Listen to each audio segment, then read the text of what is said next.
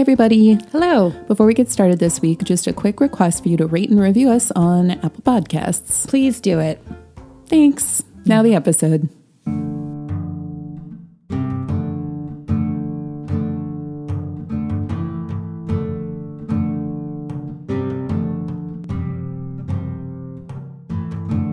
Hello, Hi. I'm Grace, And I'm Madeline. and we're Dragon Babies.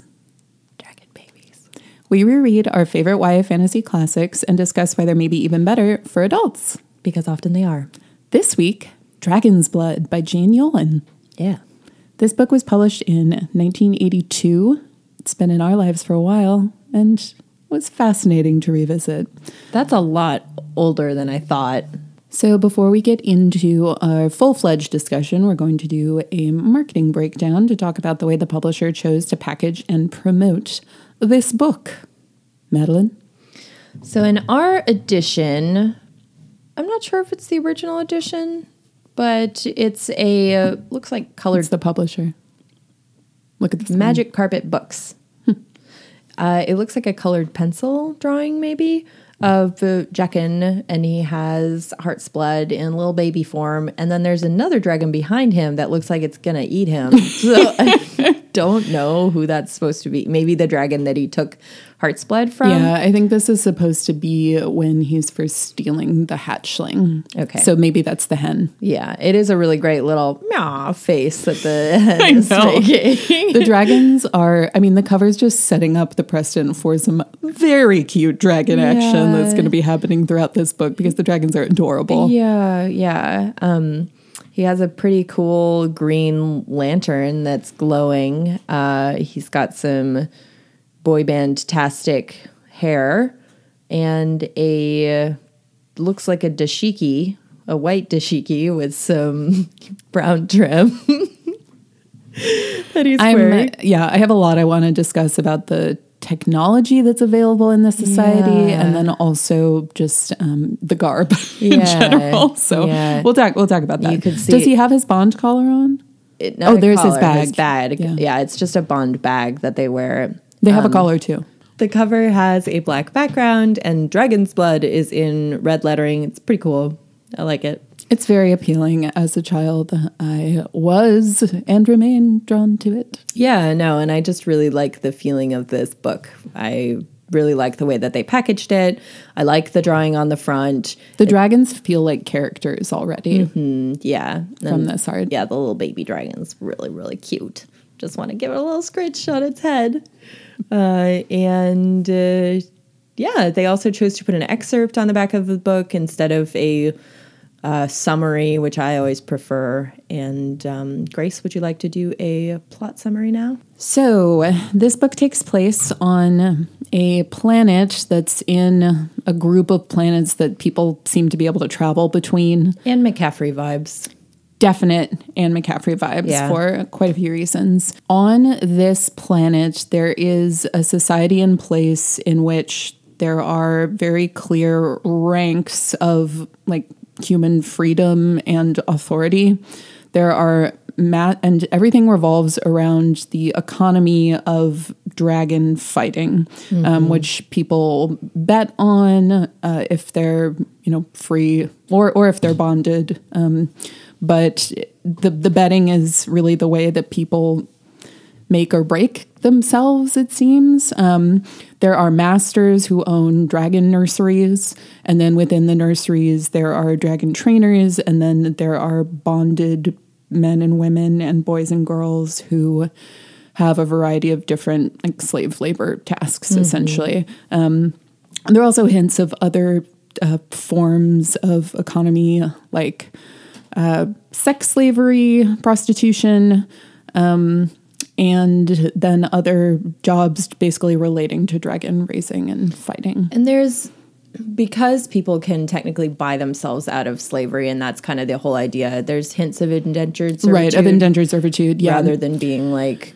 straight up slavery. and the the system is very rigidly set in place. Um, it it is God, it's really fascinating. I mean, it, this is a very interesting society that Jane Yolen created um, because everyone has the ability to buy their way out of slavery.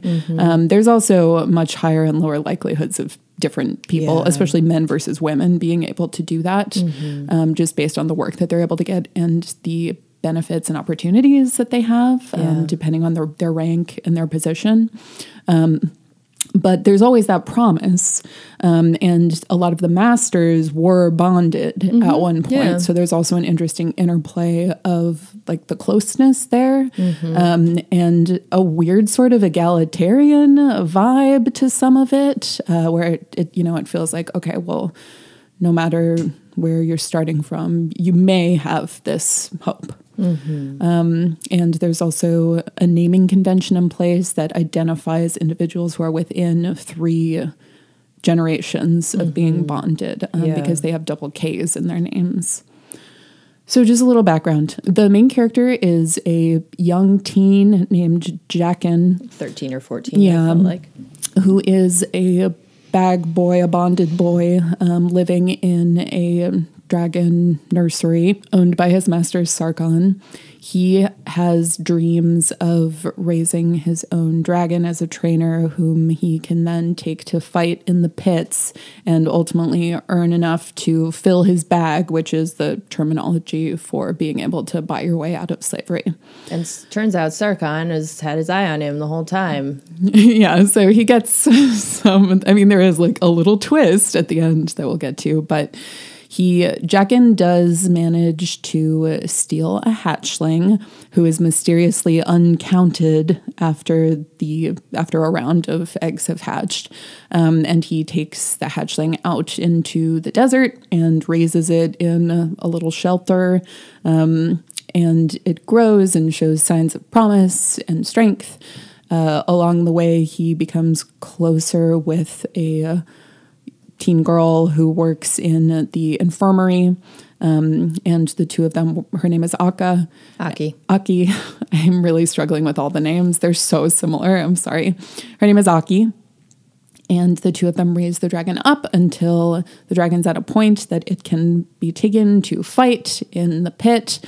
The dragon wins its fight. Um, the master Sarkkhan appears and tells Jakkin that he's been watching him and he helped him steal the hatchling essentially, and also had the gross, mean training master follow him and report back on everything he was doing. And Jakkin's dragon is revealed to be a female dragon, and he names her Heartsblood. And Spoiler alert. Heart's Blood is my badass lady. we'll get to that in due time. And that's, you know, a fast and loose uh, description of the plot of this book. It is very clear that it's the beginning of a series. Um, and we will, yeah, we'll talk a little bit more about the series when we do our old and new impressions. Um, anything important that I left out? Uh, Jakkin kills some Drakk.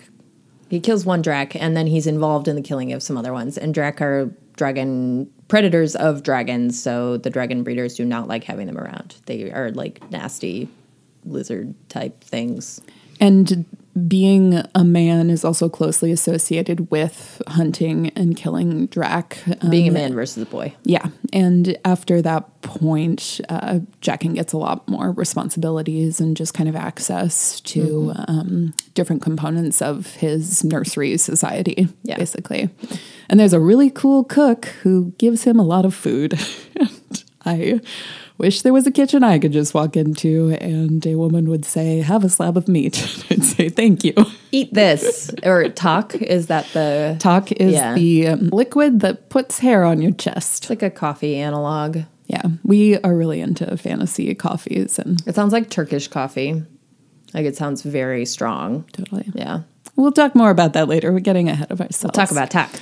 So let's dive into old and new impressions and discuss how we viewed this book when we were young and we first read it versus what we noticed on rereading as adults. Mm-hmm. Would you like to start? Sure. So I read the first three of these books Uh, not the fourth one because the fourth one came out in like It came out very yeah, it came out much more recently. And I actually looked at Jane Yolen's website while doing research, and she hasn't even updated the website to say that the fourth one is out yet. It's really interesting. I mean, it came out 20 more than 20 years after the previous one. So interesting that she revisited because I remember I read all three and then I was like, well, that's it. and it didn't feel finished. Yeah. So it's it is interesting that there's a fourth one um, now, 20 years later, that I haven't read. Well, now it's been 30 years. Anyways, I was struck a lot about how brutal this book and this universe is versus when I was a child. I took it more at face value, as children do. Yeah. You don't really stop to analyze to be like, wow, this is brutal stuff. This this is a harsh world and a harsh universe. Um, for me, the amount that people love dragons it is really dissonant with forcing them to fight. I was And also eating them.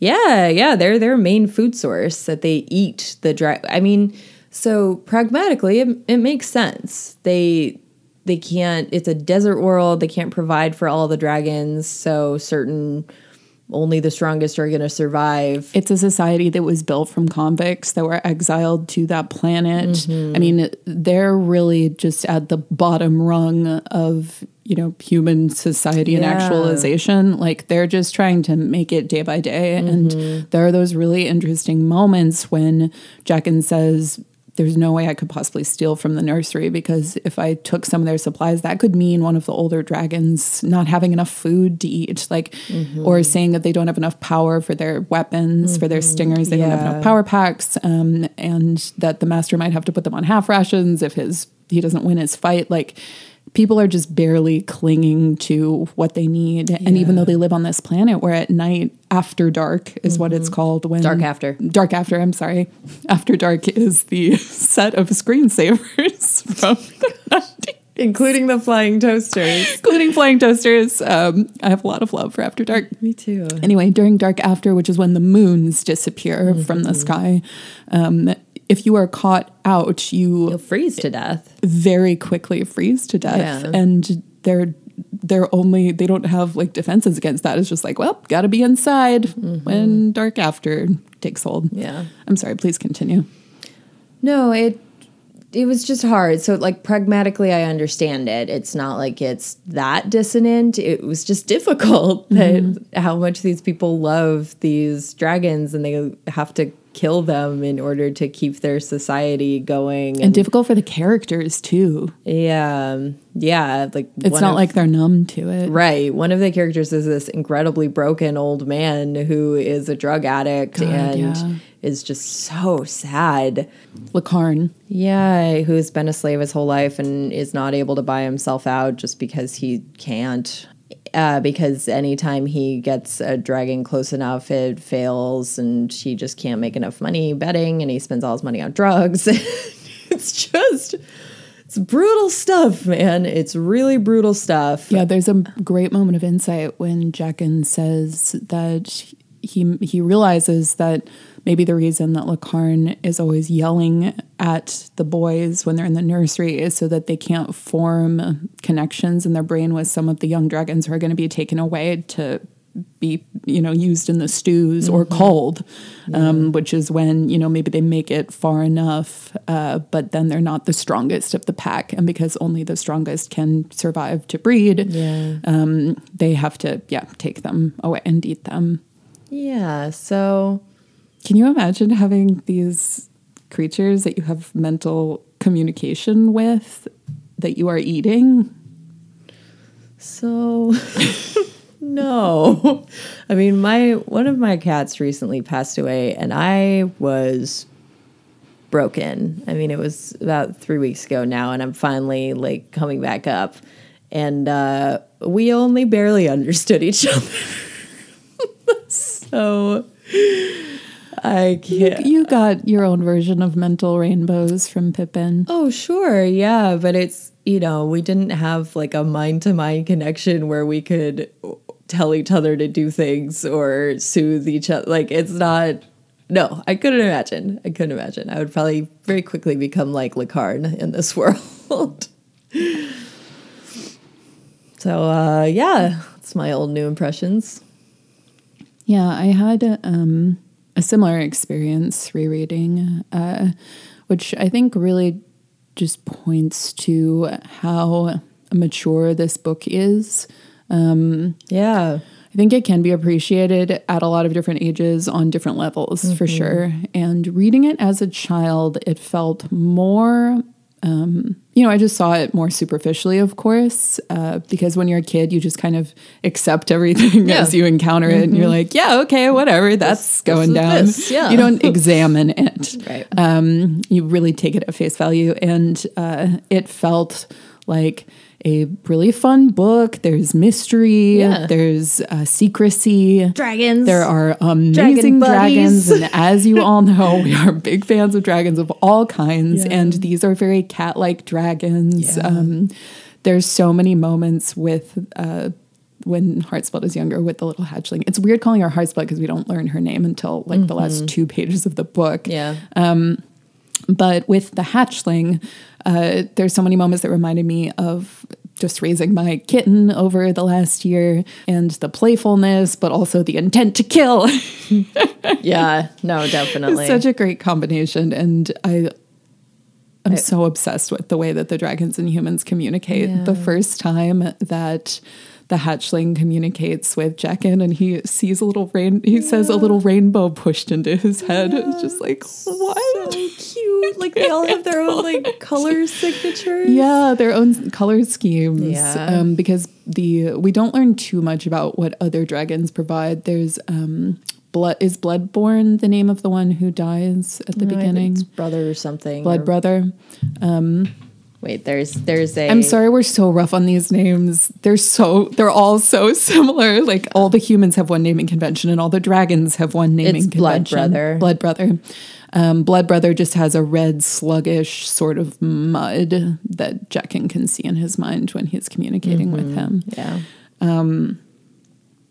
yeah so I, I absolutely love the mental communication and like we were saying earlier um, i think it's rare to see this type of society in a fantasy book. This is a sci-fi fantasy too um, so maybe that explains it. But in in a young adult book where it it is a society that's like clinging to the fringes of life um, and the main characters the individuals in the book are are just doing their best to survive day to day um, and you know even the master like the you know most elevated figure in their society and even on their planet in some ways because he calls himself the best um, Dragon breeder. dragon breeder yeah, Yeah. he doesn't say trainer on the planet Austar 4 is the fourth planet of a seven-planet rim system in the Erato galaxy. Okay, now we know where we are. Thank you, tour guide Madeline. Once a penal colony marked KK29 on the convict map system is a semi-arid, metal-poor world with two moons. Thank you again, tour guide Madeline. Indeed.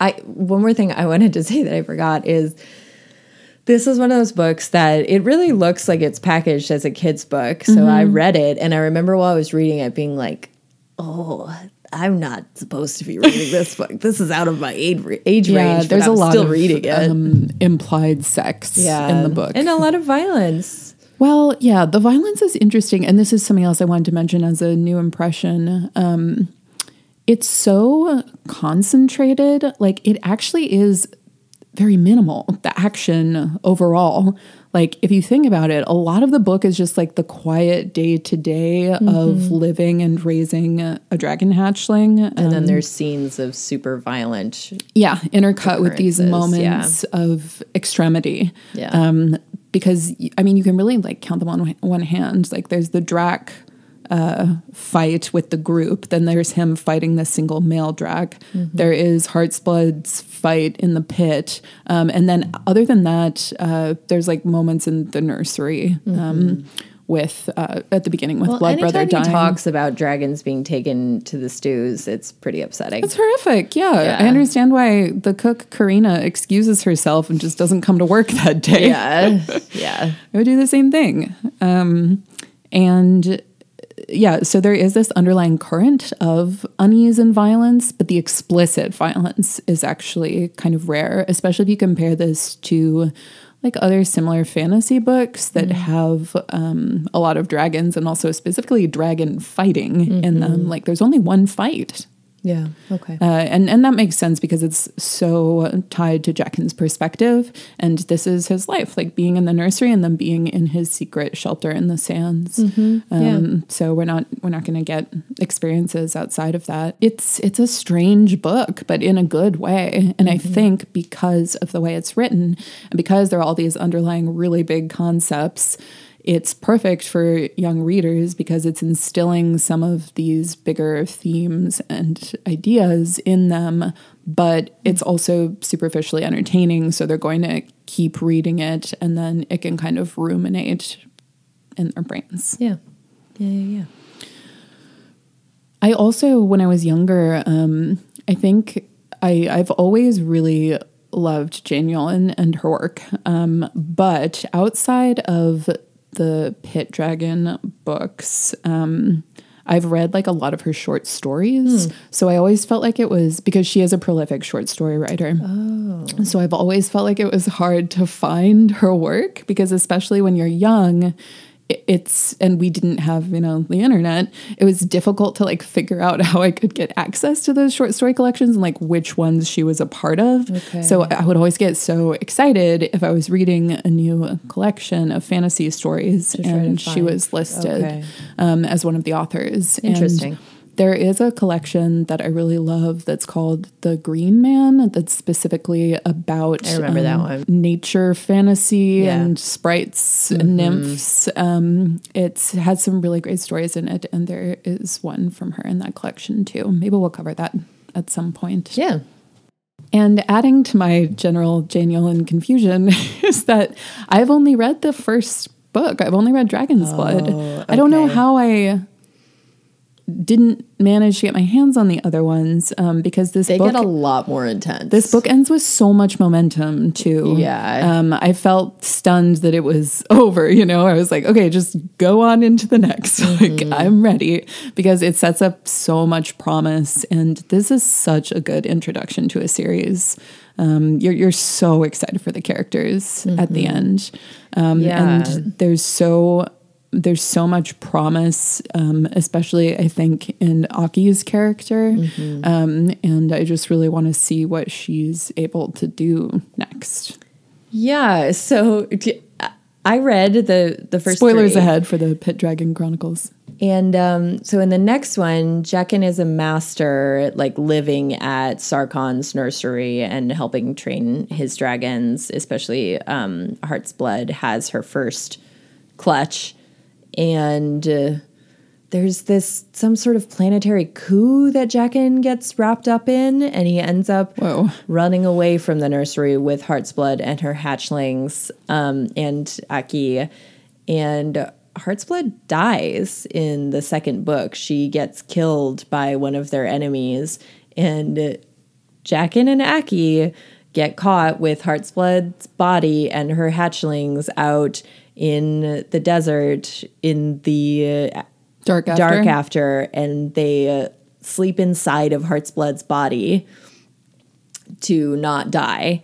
And then they find out that y- it, by doing that, you gain the powers of a dragon. Like they can see the world in a million more colors, like a dragon can, and they can communicate mind to mind with any dragon, and they can survive in the uh, dark after because they have like these dragon powers now. Whoa. And then in, in My so- mind is blown. So then they run away, and they're just yeah, because they're living- dragon people. Yeah, and How do they they're- go back to society? They don't. They're just living in like these caves with, But on the same planet. yeah, with Heart's Blood's hatchlings and Akki and Jakkin. They're just like hanging out, living their dragon lives. And then they, in the third book, they accidentally discover this society of terrifying cave people who routinely kill dragons. Um, and uh, So they live outside of society. yeah, yeah. And I think that they they kill dragons and climb inside them to get their powers because they know about it and Jakkin and Akki are like horrified and and I think they're sending it up I think this is why the third book feels unfinished like there Hmm. should be a fourth book which there was 20 years later Mm-hmm. because the, it's them being like they steal a bunch of those scary cave people's dragons to free them so they won't be sacrificed and then they're like we have to stop people from killing and mistreating dragons dot dot dot So then they don't and i actually overthrow the dragon fighting. well I, I think that's what happens until the in end. the fourth book Okay. but i haven't read the fourth book so i don't know Because it's so clear that that is being set up as the eventual conclusion. Um, because Jakkin and Akki have so much empathy. Um, and you can tell that they're going to be the main characters going forward. Um, and I was, oh, this was like my only disappointment with this book, but I also understand why why Jane Yolen did this the way she did because Jakkin isn't at a place yet where he could possibly be questioning like the fabric Right, of their of society. society and economy. Yeah, like he's just trying to dragon get fighting base to a place in the society where he's not under someone's boot Yeah, um, and like honestly, just in, in danger at all times Yeah. because his supervisor is violent and volatile and like stoned all the time.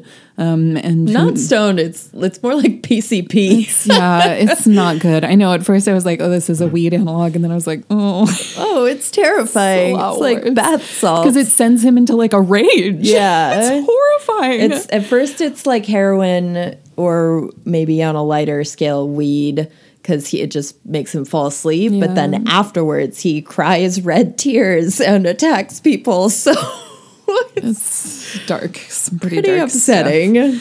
Um, but I was, yeah, I was just hoping for a little more questioning of like the way all of this works. It is mm-hmm. interesting that they have things in place like the rules that dragons should never kill the other dragons in the fighting pits, and they're actually specifically training them to not kill each other. Right, Um, they- so there is a want them to certain fight. yeah, they want them to fight. And I know a lot of that is just like, oh, we put all this work into this dragon. We don't want to lose a dragon in every fight. Mm-hmm. That would be wild um, with the amount of resources that are poured into these dragons. Right. But at the same time, I do feel like there is a certain sanctity of life assigned to like mature dragons. Mm-hmm. Um, because the old dragons that don't have any kind of use in their economy anymore are still taken care of. Um, they Mm-hmm. Well, still but have they're them in the used as breeders.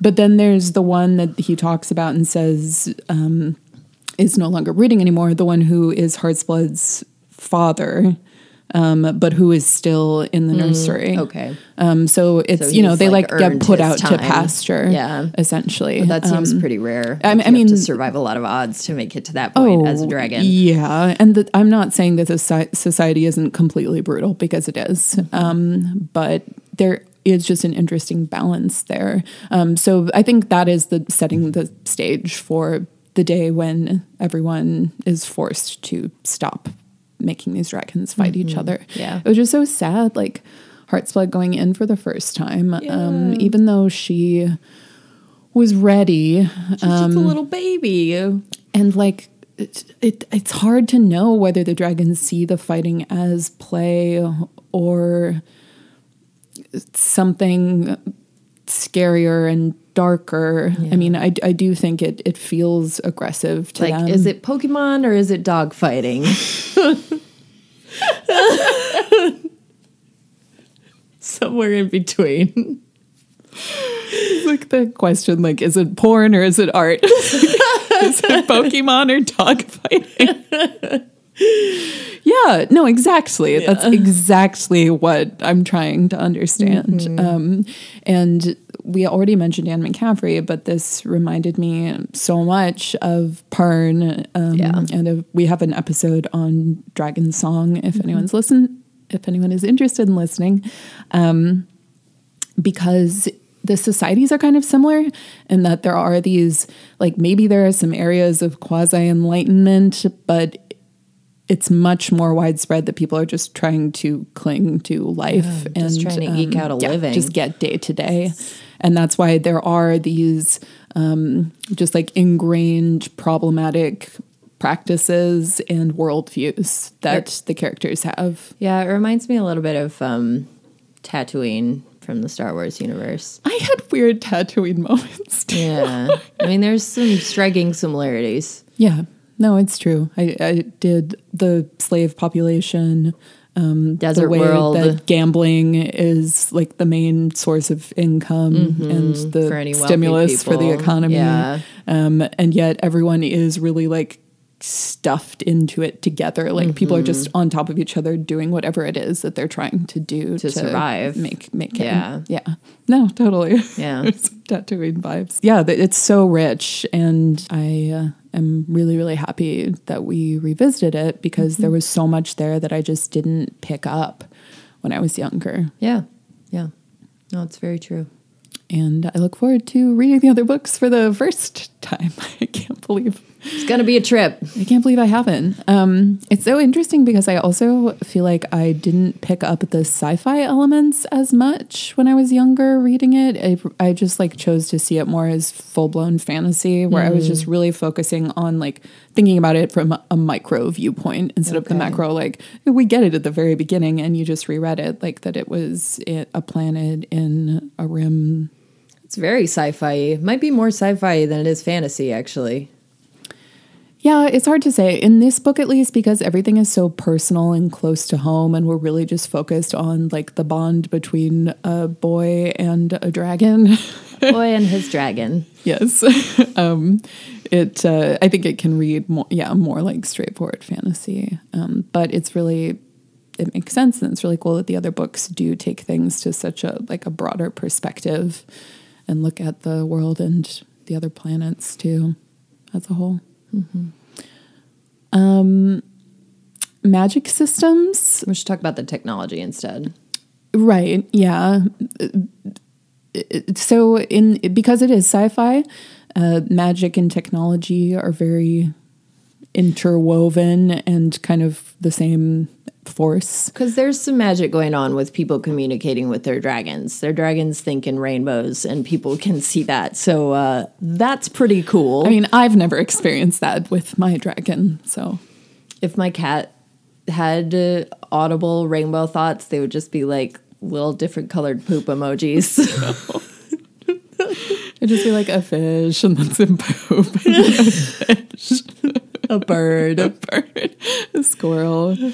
Um, yeah, so we're not quite at that level yet.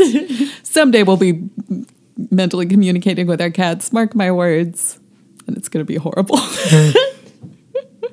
It's just gonna be an unending feed me.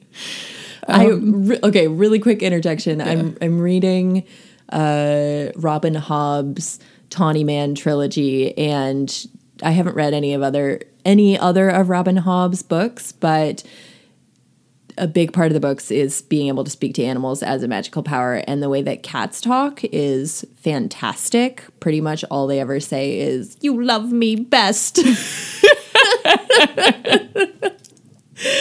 And the narrator's really great. That's how he sounds when he is saying the cat's thoughts. Like it's always just them being like the cat is wonderful. Oh, that's amazing. That's kind of similar to the way um, that there is this specific language that trainers are supposed to use with dragons in Dragon's Blood. Yeah. Um, that if you use thou Thee and and thou.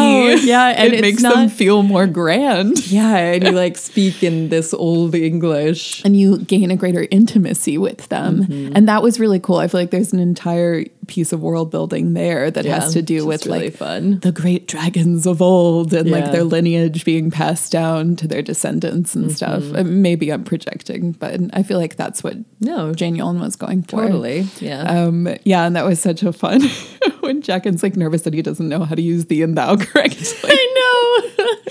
Sometimes he forgets and says forgets and says you, and, and then the dragon gets is so confused. Oh, what? I thought I was the best. Don't talk to me like that.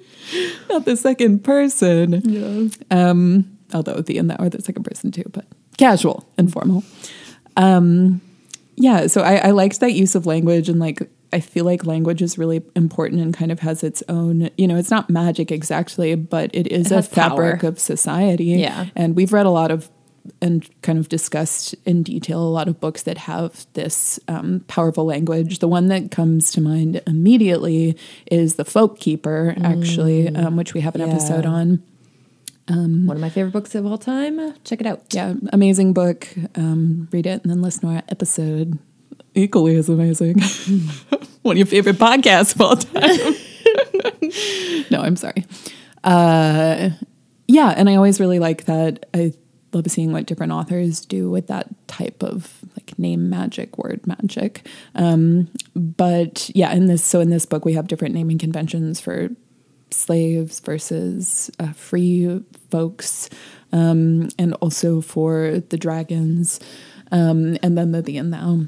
Uh, there's also interesting like moments of advanced technology paired with medieval approaches Yeah. to daily life. Um, and I think that's meant to indicate that because this was kind of a planet of people that were cast off from society or who were, yeah, I guess it was a penal colony. They only have access to like the dregs of technology. Yeah, they have bits and pieces. And like it's clear that there's some kind of interplanetary travel available. Yeah. And he calls some of the um, gamblers, and calls some of the gamblers at the fight at the end of the book rocket men. Rocket men. Yeah. Yeah. And I was like, wow, the word rocket is really jarring after, you know, 300 pages of like bowls of stew. yeah. No, yeah. Um, but they also mention the power packs for the stingers, the weapons that are used to stun dragons and to fight drakk. Drakks, I don't know what the plural and the singular are.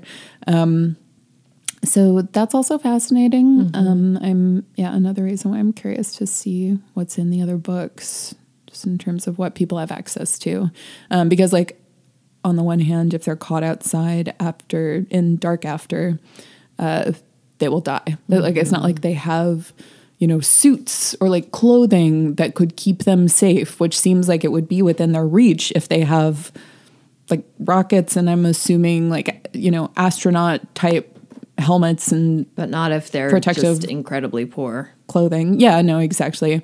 It's just a yeah, such a stratification of society and like what the different tiers of people have access to. Yeah. So something that was interesting about reading this book was that I tried it as an audiobook. I'm not an Me too. audiobook person. I am. Madeline is. Um, I really struggle with them. I'm just realizing that I that's not a good way for me to learn. Um, And of course, she tried on this book where the uh, Audible version is weird. questionable. I had to talk about it with Madeline because at first I was like, I really don't listen to audiobooks. I don't know what they're like. And, uh, you know, with fantasy, maybe it's normal that the narrator is trying to like take every character to a weird, heightened place. Um, but the variety of accents and the treatment of like moments of drama versus moments of levity was just so jarring. And like, it's not, if you have a deep voice and you're a man and you're doing a book, it's, there's really a, a safe place in there to just raise your, the timbre of your voice a little bit and to be a woman. To be a female character. Instead of talking like this. Uh, That's just like, no, it's awful. It's jarring. And obviously, you're not going to sound like a woman. So don't go to the extent where you sound like a clown. I instantly hated both of Jakkin's friends. Oh my God, because their voices are terrible. Their voices are the worst, I think, of any character in the book. Um, No, because like- you have the one, the one who's like this, like like a kid on the schoolyard who's then- like gonna pick your pockets. And then there's another one with a cockney brogue. it just makes no sense at all. And I was like, okay, so on the one hand, I was thinking about this as I started the book. It's probably hard. I think Jane Yolen did a good job of it, but to depict like a class of society that has had no like education or privilege or human rights um, and what those children are like and like the way they talk to each other and show like their you know roughness around the edges um, without being totally violent and explicit you know in a book for kids. Do you see do you understand what i'm saying? Yeah. So I feel like that's uh, so then the the narrator was like trying to take that to another place and be like, these are rascals. Um, I also but it was odd. The results were odd. a good audiobook reader, like the reader of the Robin Hobb series that I'm listening to, they're they're just a good reader. And it's not good reading to get to overact in tense scenes. Is it normal for every character to have a different cartoon voice? No, the narrator just knows their own voice and does a very slightly different thing for each character, but still in their own voice. Mm-hmm. Because you, if you're literally voice acting, then yeah, it sounds cartoonish. But if you're just reading and you have a very slightly different pitch or mm-hmm. manner of speaking for each character and they're not going to be that different right? It's like some of them are going to be kind of interchangeable mm-hmm. but if you're good at it then it won't be jarring. It'll just be distinguishable and part of that person's character even like it'll be appropriate and correct. If you're not good at it then the listener will hate each character because their voices are so jarring and strange. Okay. That makes sense. and you're not like there's a way to get evocatively tense in a tense scene where the character is stressed without "Ah, ah, ah, ah, ah," that it's just like oh god stop Yeah, I switched away from the audiobook once I um could and I started enjoying everything just a lot. yeah, more. yeah and so if you're to revisit this, don't listen to the don't listen to the audiobook. yeah Get it from your local library or dig up your childhood copy as we did. yeah we did Go to your mom's garage. where magic happens Um, yeah, not to totally trash the narrator, whom, whomever. you've got a good but- start guy So, because she was also like one of the most egregious sins in the audiobook, I thought uh, the cook, Karina, I think is a good transition into my favorite segment pretend food. pretend food pretend food talk takk sounds amazing Yeah, this book has a like lot of good pretend food. Yeah. Um, we've been covering books lately that have a lot of real life food that's just put into a fantasy context.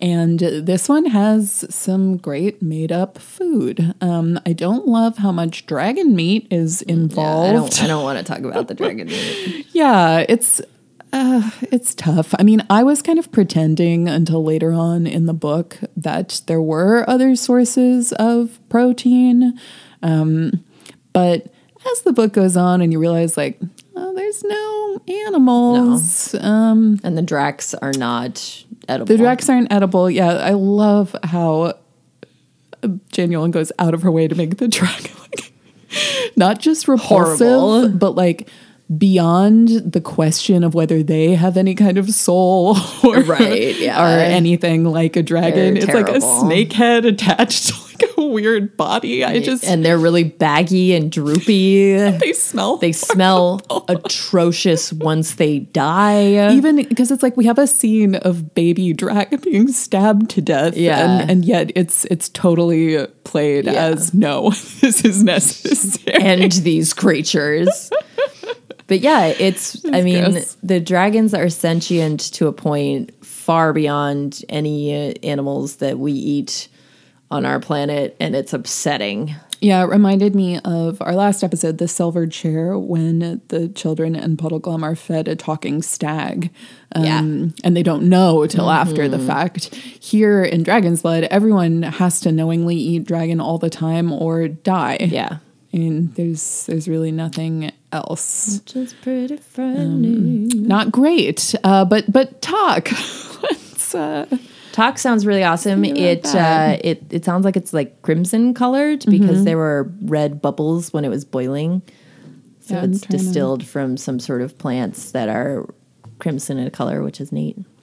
Um, and Jakkin, who is constantly on the verge of passing out because he doesn't he sleep. doesn't sleep he has two full time jobs. I know it's ugh, it's a lot, um, but also what you have to do if you're going to raise a hatchling in secret, which like his master expects him to do too. So you know he gets he definitely gets like you can tell at the end of the book that he's been cut some slack because they know that he's doing this. Um, but yeah, every night he's up training his hatchling. In the day, whenever he has any downtime, he's out in the sands with his hatchling. So he's just constantly on the move and then napping wherever he can. Um, but the takk is the only thing that can revive him at uh, many different moments. I need Um, some takk. in this i'm gonna this is how we're introduced to takk in the center of each table stood the takk pot full of the rich hot wine-colored drink. The cook old karina made it as thick as the mud of the stud baths. She claimed that if it were any thinner it lost much of its protein and all of its taste. Platters of lizard eggs and heavy slabs of lizard meat. Ho ho! wait is that So there's so there are other other lizards sources. in the desert. So like non-sentient lizards. Yeah, I guess there it, that lizard is used as a curse at different times, but I thought that was like a diminutive dragon description. Hmm. Huh. Interesting. Okay. Well, we're realizing something right now during pretend food. That's what pretend food is for. It teaches us For all learning. because you can gain so much knowledge about a society by examining what food they eat in literature. It's truly incredible. Someday the aliens will see that I survived mostly off ice cream and they'll be like, this was a trash person. and yet she was cold all the time. Why? Why? it is confusing. I would think you'd be having like hot puddings or something. I don't know. well, where can one purchase hot puddings? Just go to the hot pudding bed. It it's down the street, around the corner. easy to procure ice cream, but uh, hot puddings. I'm sorry, that's just the best hot dessert I could If come you, up with. if you make a hot pudding restaurant where I can purchase um, uh, uh, cherry, no, no, what's it called? The the thing. Cherry's Jubilee, No, no, no, no. From Time City, Tale of Time City. 20th century butter pie. Butter pie. If you can find me a place where I could get butter pie, which is both cold and hot, there you go. I'll never eat ice cream again. Only butter pie. We have like almost in every episode now just a plea for someone to give us butter pie or like tell us how to butter make it. pie.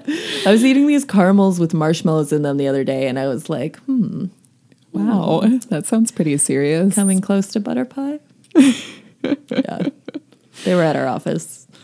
Um, the other really intense food moment um, that stayed with me is when Karina is making the like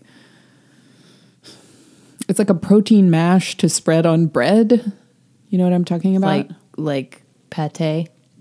yes, scargon. That's what it's called. Scargon. Oh no, no, scargon is a spice. I'm sorry that makes that is making the mash she's making hotter. It's literally Um, just called mash. yeah, it's just just a mash, I guess. Uh, he opened his mouth and tried not to wince as she popped a spoon of pulpy mash into his mouth. Yeah, that's, that's all we get. But then she says, he says, "Is this dinner?" And she says, "Of course not. I'll let it cool and put it down in the cellar in a big crock. In a couple of weeks, it'll set, and we can spread it on hot buns or slabs of bread." I want that. because it's it's- she's like putting a bunch of spices in it and it sounds like it just sounds like a really like rich spiced butter basically um to me. Don't make that face at me. Oh my god. I'm just thinking of like a real world version. If it's What am I- butter and she put a spoonful in his mouth. Anyway um because it is a society that is just based on sustenance like there's not a lot of Yeah. room for fun food um but i still do appreciate the survival food that we get and the care that's put into it um and as we've said a few times now like the fascinating interplay of loving and raising dragons and then eating them Yeah. i turns my stomach to think about but uh here we are it is rough. So that's it for pretend food. Now it is time to discuss our badass ladies and beyond that, the role that women play in this book in this society because um, they don't get a great uh, a great they don't have a good time they're not not a good place to be Not a great if- place if to be a a lady. woman. Yeah. we have uh, the, the two the main female characters are karina and akki and Heart's Blood. and heart's blood but we'll talk about her later don't narrow your eyes at me i'm gonna talk about the humans first Boo. Akki is a very uh, like tragic figure in some ways, but she won't let herself be tragic. Like Yeah. she's very intent on being independent. Um, she was born uh, into a baggery. That's what they're called. Well, she was a prostitute's child conceived by the master.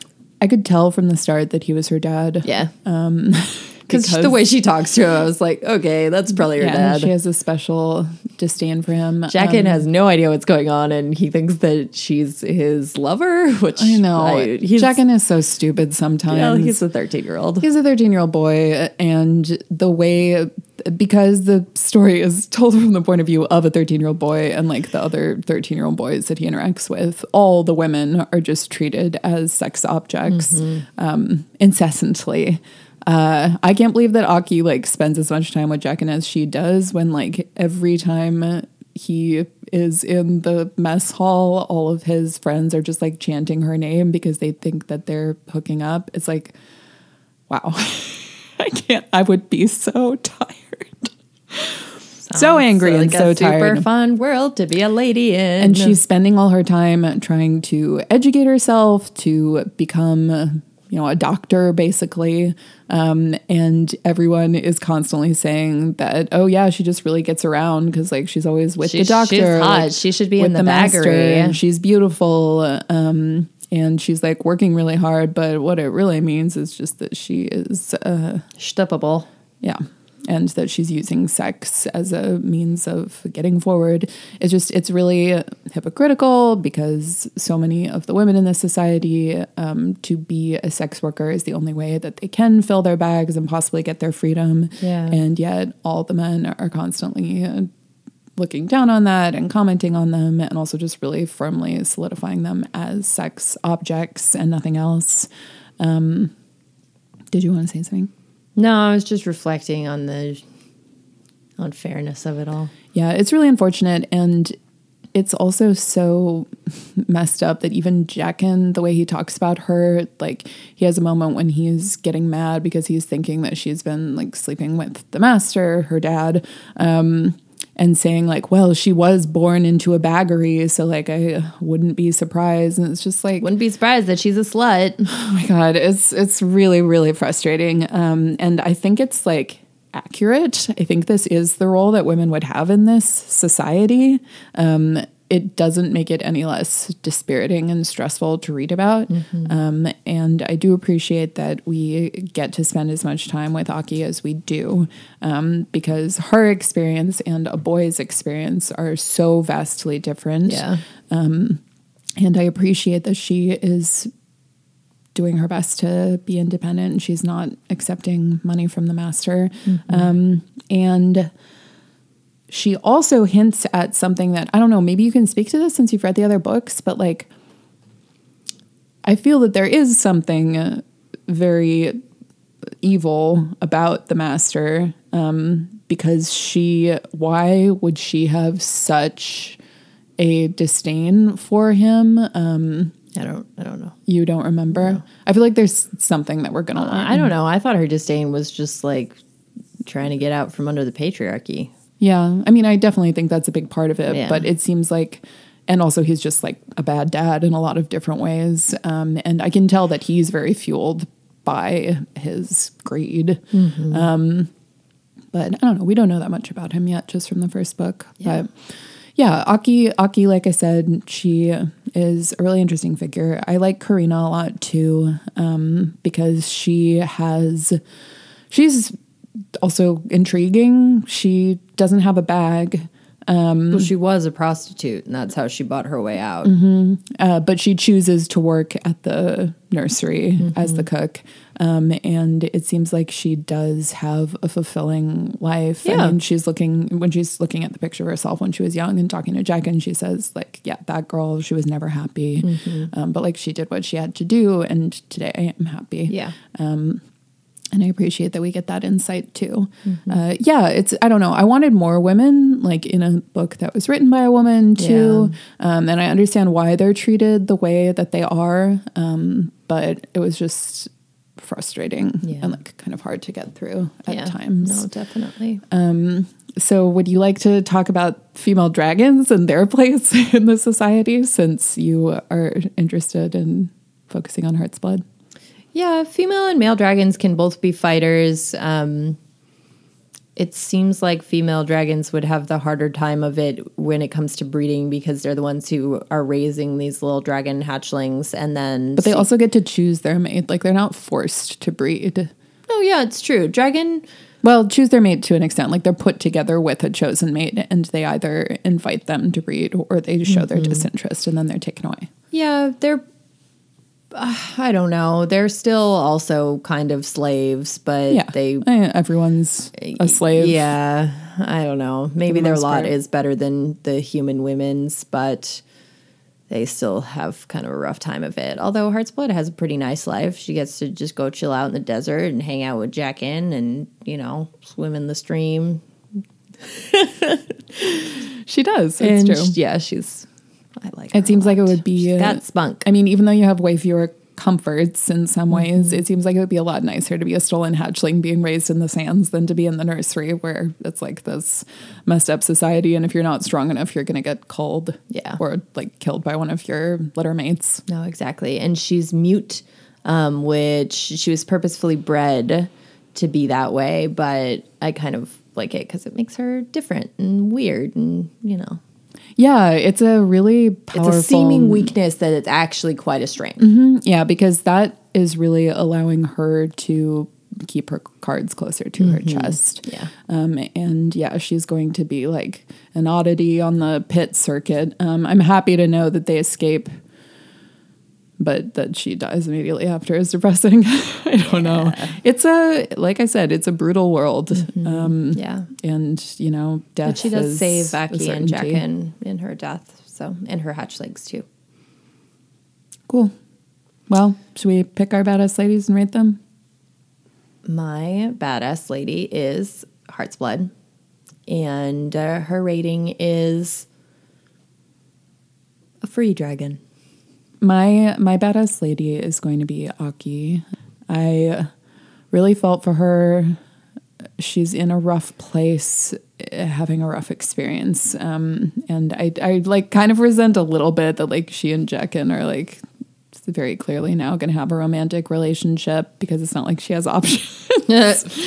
um, but it's fine. I, I understand why everything is yeah happening the way it has and why it will happen the way it will. I'm rating Akki I- a life without a bag. I mean, it's going to be the same rating as uh, Heart's Blood got because in this society, to be free is really the only way that you can have control. Yeah. Ugh, it's a, it's a heavy book in Bum- a lot of ways. Yeah.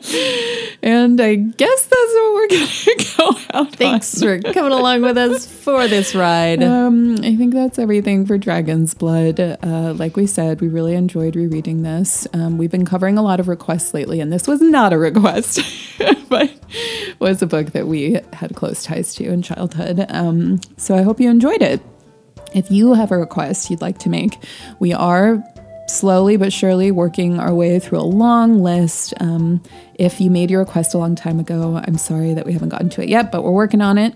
Um, you can get in touch with us at dragonbabiespodcast at gmail.com, on our website, dragonbabiespodcast.com, on Instagram at dragonbabiespodcast, or on Twitter at dragonbabiespod.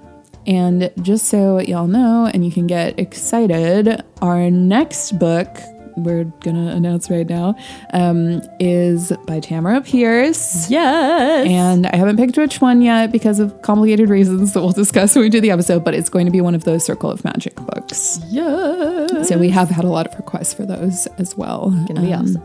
And I'm excited. Yeah. So thank you so much for listening. We really appreciate all of you. If you could leave us, if you haven't already, a rating on Apple Podcasts, that would be great so we can reach some more folks and do this podcasting thing more and more. And well, yeah, that's it. I'm Grace. And I'm Madeline. Until next time. Goodbye.